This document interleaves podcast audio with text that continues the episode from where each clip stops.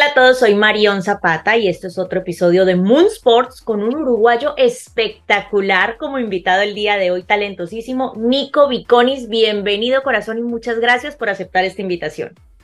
Marión, con todo el gusto, un saludo para todos los que nos están siguiendo por allí. Tú eres otro deportista genial, grandioso, que también ha recorrido el mundo muchas veces. Uruguayo, pero ¿por qué hasta Lituania?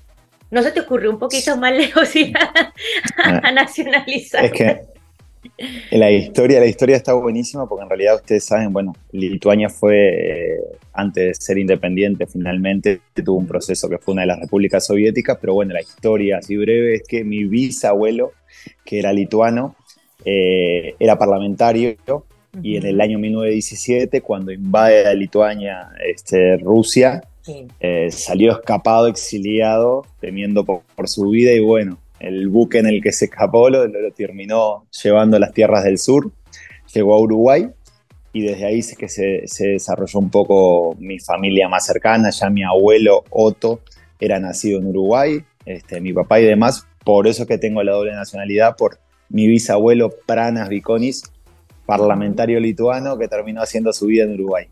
Imagínate, nada más y nada menos. Bueno, y aparte tu abuelo Otto, el deporte ya viene en la sangre, o sea, ya eres de un linaje de deportistas. Tu abuelo Otto fue un reconocido basquetbolista, de hecho en varias ocasiones representó también la selección nacional de Uruguay de basquetbol. ¿Cómo sientes tú ese compromiso además de venir de ese linaje de deportistas y ahora tú también ser un gran deportista igual que ellos?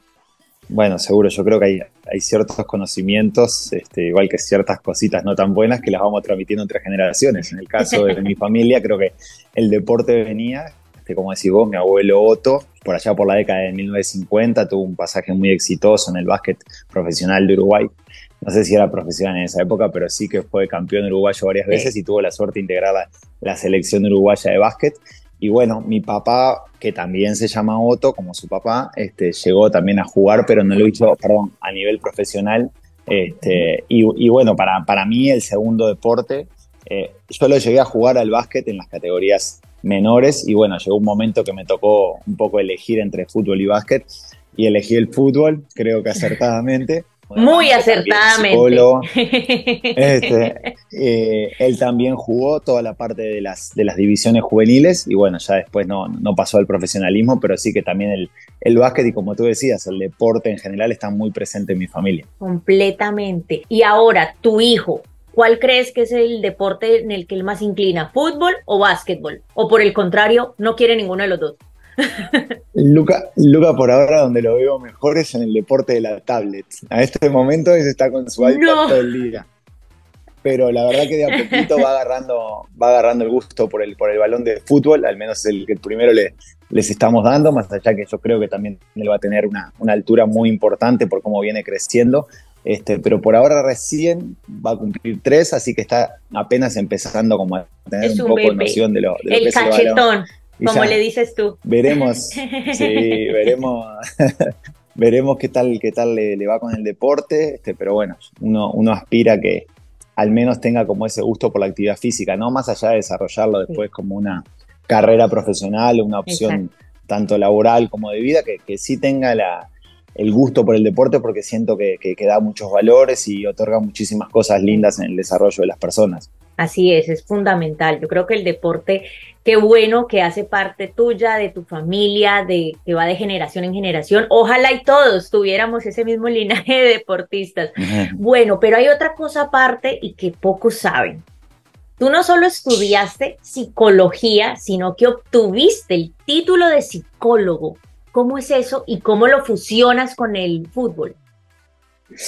Bueno, mira, Marion, la verdad que ahí viene también un poco el tema familiar. Siempre tuve mucho apoyo y hasta presión, vuelvo así, por, por parte de mis, papás en cuanto a, más allá de tener ese amor por el fútbol y practicarlo desde muy pequeño, en la medida que iba creciendo me, me hacían mucho hincapié en el seguir desarrollando como esos planes alternativos a, a mi pasión, porque si bien yo desde muy chiquito decía que iba a ser futbolista profesional y exitoso y demás, este, obviamente cuando vas creciendo te das cuenta que, existen muchísimos imponderables, muchísimas situaciones en las que ese sueño puede quedar nada más en el plano utópico. Entonces, bueno, mis papás me fueron siempre impulsando mucho a mantener mis estudios curriculares y afortunadamente ya cuando finalicé el secundario ya era profesional en el fútbol, pero bueno, se dio la opción de, intentar seguir y desarrollar esa, esa, carrera paralela de estudiante universitario y futbolista profesional. Eh, fue sacrificado, pero lo pude ir haciendo y ya bueno, cuando seguía jugando en Uruguay a nivel profesional eh, y tenía algunas oportunidades de, salir a jugar fuera del país, pero dije, prefiero primero terminar con, la licenciatura en psicología, ya ser psicólogo y bueno, cuando me toque salir al mundo a intentar desarrollar ese gran sueño de ser un futbolista profesional, eh, no tener las manos vacías en el caso que algo salga mal. Este, y allá por el año 2011 fue que me gradué como psicólogo. Eh, trabajé unos meses como psicólogo porque siempre me gustó mucho la psicología clínica y, y bueno, tuve la suerte que rápidamente me aparecieron eh, posibilidades de, trabajar, de, personas que confiaran en que las podía ayudar. Pero lamentablemente también eso se interrumpió porque eh, a mitad del 2011 me llegó la oportunidad de, bueno, terminar contrato en Uruguay y, que apareció una posibilidad en Colombia, un lugar que, quiero mucho, este, y por allá arranqué. Derivé a mis, a mis pacientes y, y me lancé al sueño de ser un portero profesional con todas las letras y en lo que te desempeñas maravillosamente. De hecho, actualmente eres guardameta del Mazatlán Fútbol Club. ¿Cómo te acogió este equipo? ¿Cómo te sientes viviendo en México?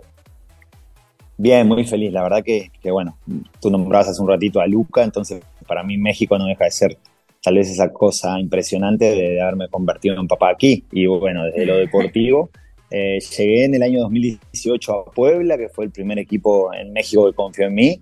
Este, tuve tres años preciosos con, con, la gente de Puebla y ahí se dio la venta para Mazatlán. que a los que no conocen, es un paraíso natural, una ciudad costera, eh, famosa por su turismo, famosa por sus buenos mariscos y bueno, con un equipo nuevo que llegó hace nada más que casi tres años que tiene Mazatlán, a mitad de año va a cumplir tres años, entonces bueno, estamos acá disfrutando de estar en este proyecto, con momentos mejores y peores que nos han tocado, pero, pero realmente, como digo siempre, con la, la oportunidad linda de Mazatlán de ir haciendo historia, ¿no? Con un equipo es nuevo, tiene poquitos años de, de, fundado, este, obviamente para los jugadores es, es bien motivante que, que podés quedar en, en, la historia e ir consiguiendo pequeños logros que, que vayan acrecentando la historia del club. Completamente de acuerdo. Bueno, ¿y qué es eso que a ti más te encanta o te tiene enamorado de Mazatlán? De la ciudad. de Mazatlán. Sí, sí, a mí tiene zonas hermosas. Este, bueno, ahí ya me pongo en plan eh, operador turístico, no, pero creo que la zona me gusta mucho. Hay un faro, hay un faro, este, y una zona alta eh, sobre un cerro que tiene unas vistas al Océano Pacífico increíbles en la costa hay varias hay islas y varias formaciones rocosas que creo que también le dan un, toque muy especial a la, a la geografía y sin duda lo que son tremendamente famosos son los atardeceres. Los colores de, atardeceres que yo he visto en Mazatlán no los había visto nunca en mi vida. Pues le tienes que hacer una capturita de pantalla a un atardecer de esos y postearlo en las historias. Comparte. Claro que sí. Y muy buena, muy buena gastronomía también. Se come muy rico acá y la gente tiene una forma de ser increíble, o sea, increíble. Al, al extranjero lo hacen sentir como que fuera de, toda la vida criado y nacido en Mazatlán. Qué chévere, es una forma de ser de los mexicanos muy familiar, como que acogen a las personas y, las adoptan de cierta manera. Eso he escuchado, además tengo muchos amigos mexicanos que quiero mucho y sé que, que son personas muy, muy amables, muy trabajadoras. Bueno, Nico, yo sé que tú ya estás prontito a irte para el estadio porque yo siempre inoportuna o están en pleno entrenamiento o están rumbo al, partido o al juego.